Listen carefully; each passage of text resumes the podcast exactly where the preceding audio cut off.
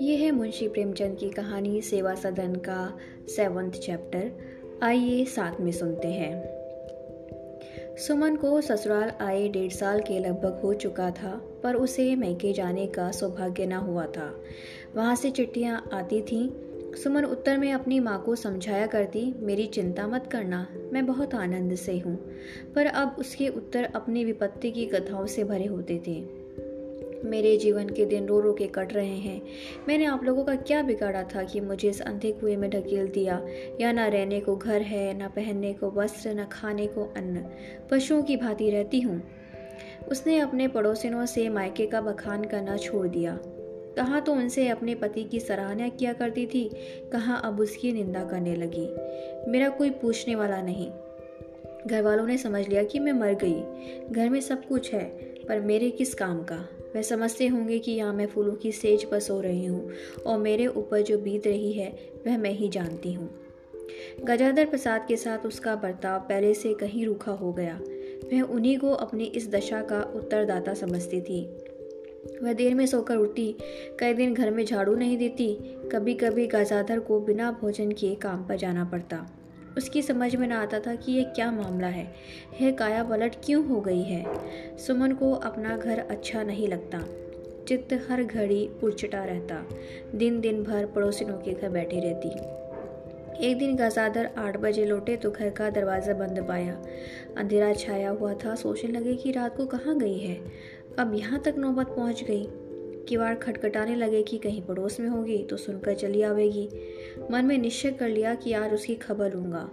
सुमन उस समय भोली बाई के कोठे में बैठी हुई बातें कर रही थी। भोली ने आज मुझसे बहुत आग्रह करके बुलाया था। सुमन इनकार कैसे करती? उसने अपने दरवाजे का खटखटाना सुना तो घबराकर उठ खड़ी हुई और भागी हुई अपने घर आई। बातों में से मालूम ही नहीं हुआ था कि कितनी रात चली गई। उसने जल्दी से किवाड़ खोले, चटपट दिया जलाया और चूल्हे में आग जलाने लगी। उसका मन अपना अपराध स्वीकार कर रहा था। एकाएक गजाधर ने क्रुद्ध भाव से कहा, तुम इतनी रात तक वहाँ बैठी क्या कर रही थी? क्या लाशरम बिल्कुल घोर कर पी ली है? सुमन ने दीन भाव से उत्तर दिया, उसने कई बार बुलाया तो चली गई। कपड़े उतारो, अभी खाना तैयार हुआ जाता है। आज तुम और दिनों से जल्दी आए हो। गजादर ने कहा, खाना पीछे बनाना, मैं ऐसा भूखा नहीं हूँ। पहले ये बताओ कि तुम वहाँ मुझसे पूछे बिना गई क्यों? क्या तुमने मुझे बिल्कुल मिट्टी का लोंदा ही समझ लिया है? सुमन ने कहा, सारे दिन अकेले इस कुप्पी में बैठे भी तो नहीं रहा जाता। गाजादर ने बोला तो इसलिए अब वैश्यों से मिलजुल करोगी? तुम्हें अपनी इज़्ज़त आबरू का भी कुछ विचार है? सुमन ने कहा, क्यों? बोली के घर जाने में कोई हानि है? उसके घर तो बड़े बड़े लोग आते हैं। मेरी क्या गिनती है? गाजादा ने कहा बड़े बड़े भले ही आए हैं, लेकिन तुम्हारा वहाँ जाना बड़ी लज्जा की बात है। मैं अपनी स्त्री को वैश्या से मेलजोल करते नहीं देख सकता।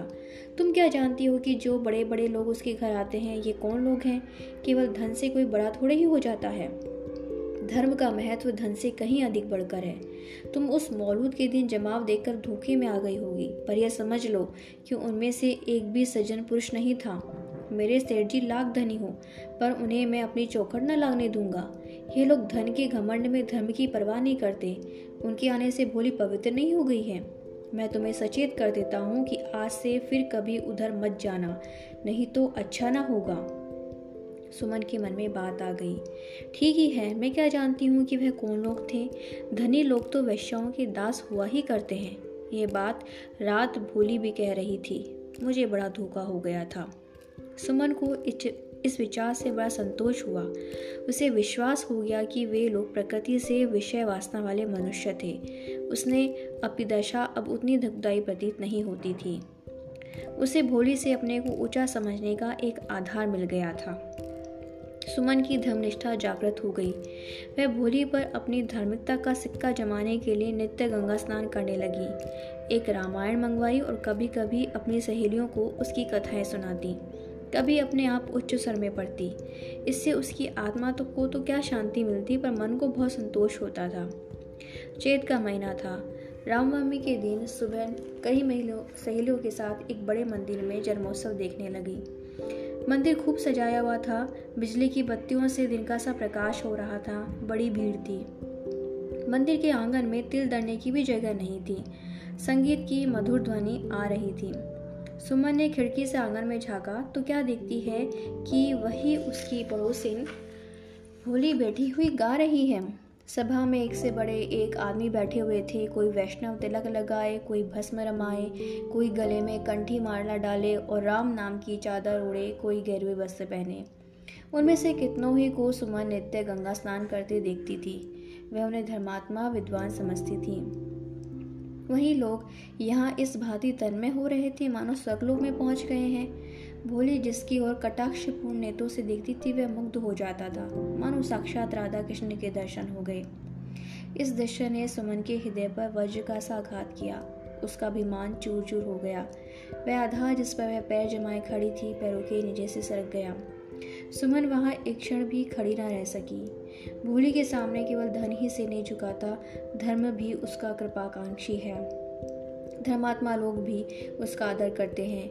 वही वैश्या जिसे मैं अपने धर्म पाखंड से परास्त करना चाहती हूँ। यहाँ महात्माओं की सभा में ठाकुर जी के पवित्र निवास स्थान में आदर और सम्मान का पात्र बनी हुई है। और मेरे लिए कहीं खड़े होने की जगह नहीं। सुमन ने अपने घर आकर रामायण बस्ते में बाँध कर रख दी। गंगा स्नान तथा व्रत से उसका मन फिर गया। कर्णधार रहित नौका के समान उसका जीवन फिर डावाडोल होने लगा।